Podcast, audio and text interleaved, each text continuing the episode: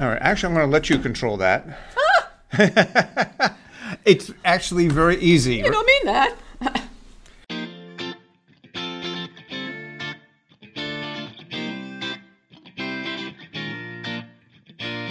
Hi, welcome to Community Theater Studio Podcast. This podcast exposes the past, futures, dreams, and experiences of people in the community theater.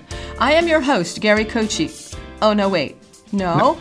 Today, I'm your host, Nancy Popolo. And um, let me introduce you to Gary Kochi, who Yeah, is the I'm- I'm on this side. And the founder. What? I'm on this side, yes. right. the founder and the father of this podcast. It's going really well. It's just, I believe this is the one year anniversary. One year anniversary. It's been a little over a year. Yes, it has. So I have a number of questions to learn about you in the community theater. Let me uh, get, get some through some of these, Gary, so we can. Sure. We want to hear all about you. Okay. How did you get into community theater? Well, I guess community theater, uh, getting into community theater, actually, I blame my daughter. uh, I mean, I did a lot of stuff in high school.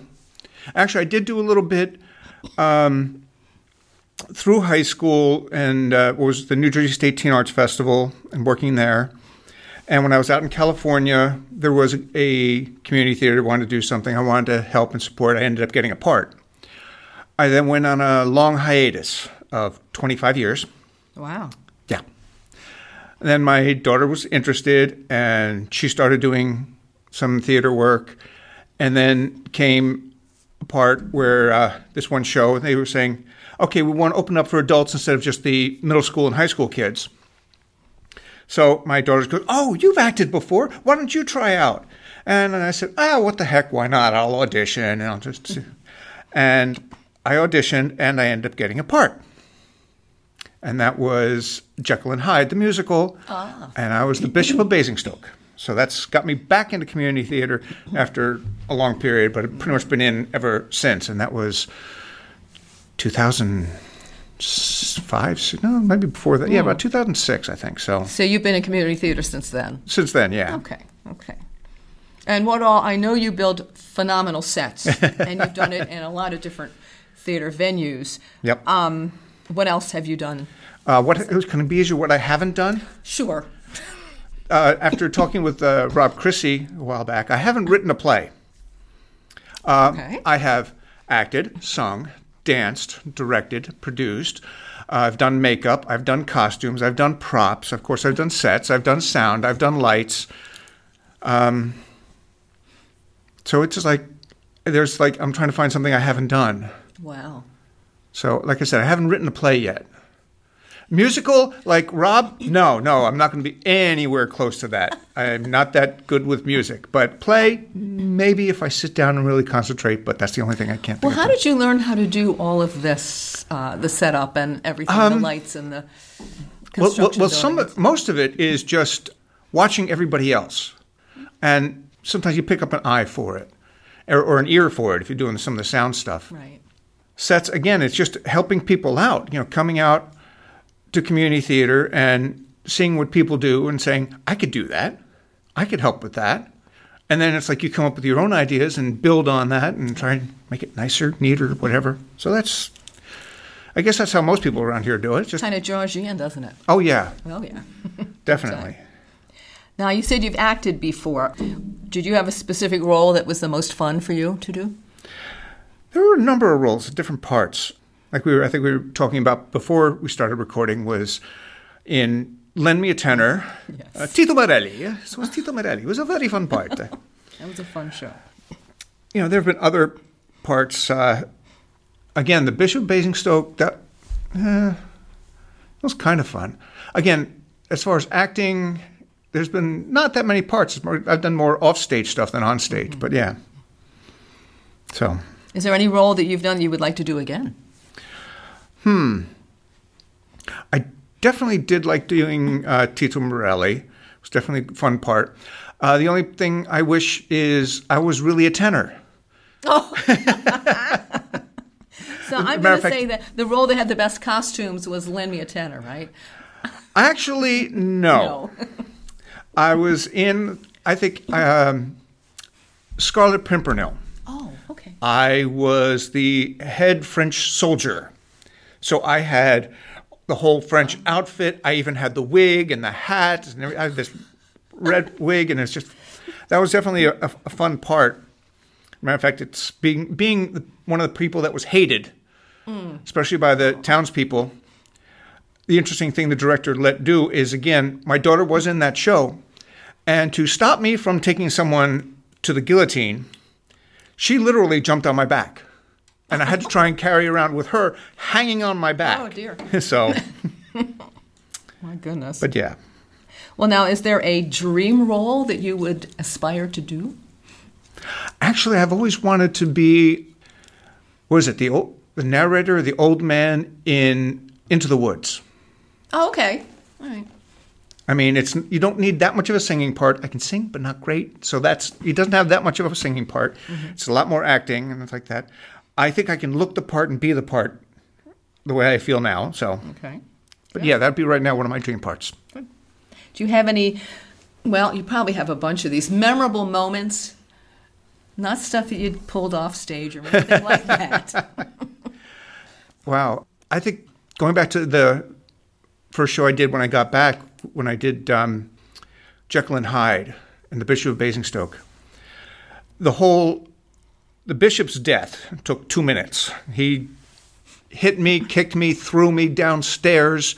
Um, I mean, while he's singing, he's he's like kicking me and he's picking me up and throwing me down and all this and that.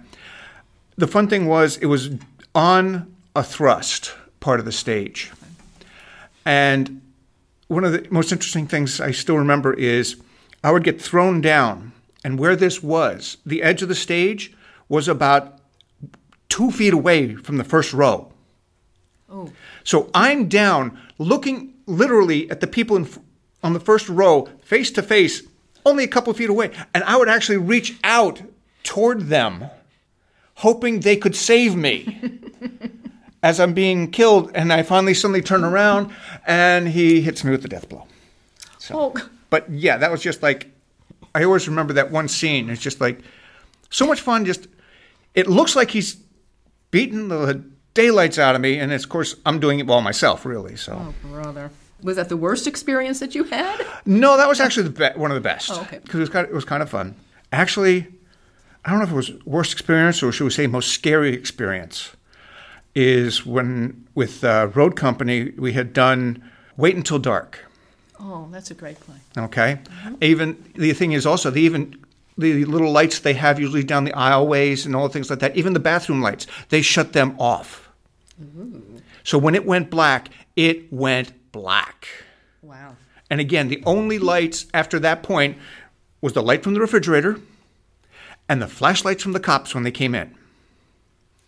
But just before then, before all that happened, there was this whole scene with with the I keep forgetting his name. The one guy he has a switchblade and he comes out and he starts going in, and then he ends up killing one of his collaborators. Thing was, he had the he had the switchblade. One night, he literally did cut Ooh. the actor's hand severely. Mm. He ended up, you know, how most of the time when you get a nice group after the show, you go out, you have, you know, drinks and little snacks to eat. We all went to the hospital to see how he was doing. Oh, dear. So he got a few stitches in his hand. He's fine, and he's still in theater. He's still doing it. So, so, and maybe if Ed Elder's out there, I can get him on here because that's who Ah. and it ended up getting cut. And because I'm trying to remember, figure out why he was trying to run me and some of the other people down backstage. He suddenly come flying through, and like, what the heck's going on? And that's when we found out. Okay. Oh, dear. so yeah, that's that was just a moment that's like, yeah, that was scary. Now, why do you like working in the community theater area? Well, partly uh, the people. I also like the challenge.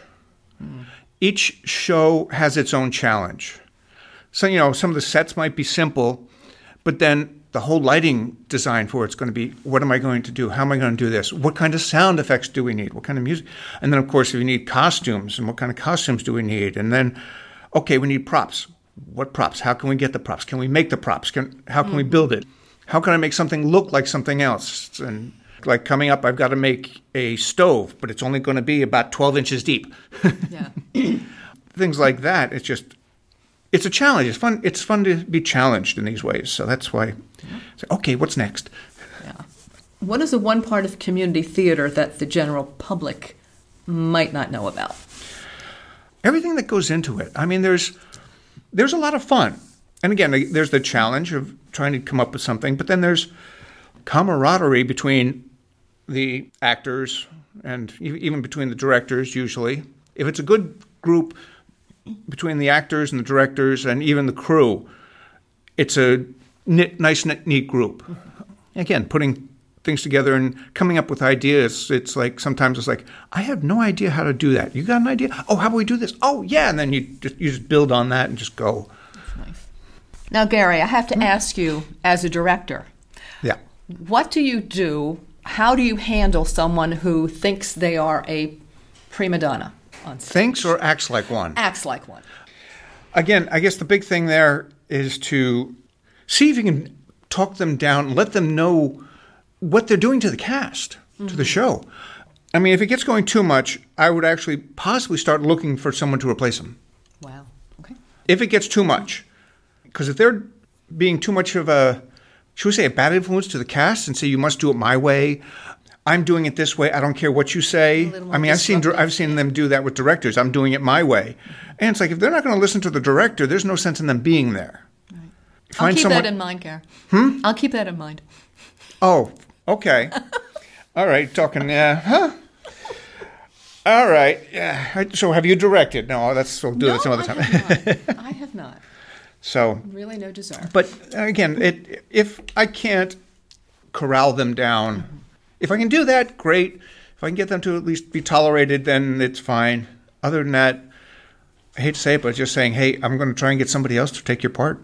I mean, if that doesn't do it, that's that's it. Sounds fair.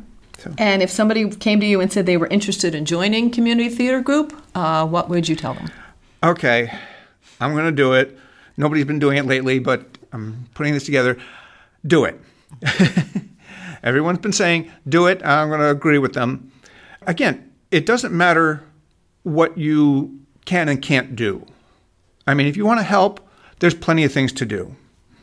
I mean, between publicity, ticket sales, um, some places need ushers, people to help backstage with whether it's costumes and makeup, helping with the props, helping with set building and painting and set dressing. Everything. Everything.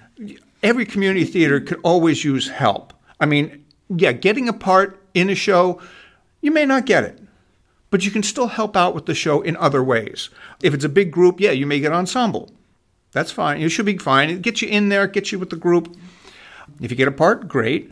But again, if you want to help out other ways, I'm sure they'll always have something for anyone to do. You want to come out and help, they'll welcome you with open arms. so, So, what is the future for you in this community theater? I know right now you're in the midst of building the set for the Drowsy Chaperone, yes. which is Village Playbox in May. It's coming up in, in about a month or so at, the, rec- at the time May of the 5th, release. yeah, Yeah. So May 5th. I wish I could be here for all of it. I'm actually going to miss one or two performances, Mm-hmm. but the rest I'll be here for. Once I get the set built and get the lights set up and sound, I'll pass that off. But I mean, for me, yeah, that's the next one coming up. And it's weird is they just picked the shows for the next season. And I'm already running ideas about those shows. I don't know if I could release them yet. If we know what the shows are, I'll wait on that. But for next season, we have we have our list, and I'm like, okay, I need to do this, and maybe make this. I'm going to have to come up with that. So, but you also, indispensable, Gary. You really are. No doubt well, about it. well, that's the reason again is if anyone wants to come out and help, it's always good to have someone you could always fall back on. You get if you get two or three people that can do the job, that's great. That alleviates the need that you can only have one person there, and if he's gone, you're in trouble.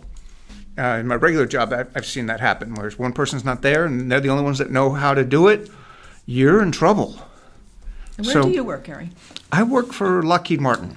Oh, okay. I do computer repair, and because it is a limited, you know, I, I can't say much about it because of the classifications and all Right. that. But go ahead. Nope. Nope. Nope. Further up. Okay. Now, Gary, Yep. um, I think we're just about through here. Do I need to save this or do something here? Uh, Um, you, what do you want to do? You need to hit that, that one right. No, no, not that. That not one. One. No, no, not that. That not one. One. No, no, not that. Not no, no. Wait, what? What? You mean There- like this one? No, no, no, no. That That one over there. Which which one? Which? Rich, uh, stop. What? Stop. Stop. Over there. Okay. That one. that one. That one. That one. That one. That one. That one. That one. Nope. Next to it. Oh, okay. All Got, right. you got it? Uh, no, which one?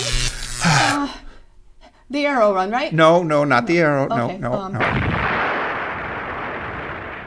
Spacebar? Space bar. Oh, you sure? Yep. Okay. I guess I will do the closing for this since I'm used to this. So, so thank you. I am your host, Nancy Popolo, and I'd like to thank Gary Kochi for joining me here today. Oh, thanks. I have no problem being here. I'd like to thank everyone for listening to Community Theater Studio Podcast. Now, if you or someone you know might have something interesting for us to hear about on this podcast, please let us know their contact information, or if you have any comments, questions, or requests, you can contact us on Facebook as Community Theater Studio, on our website, communitytheaterstudio.podbean.com, email us at communitytheaterstudio at gmail.com, or you can leave us a review on iTunes. And now you can send text or leave voice messages at 609 388 8287.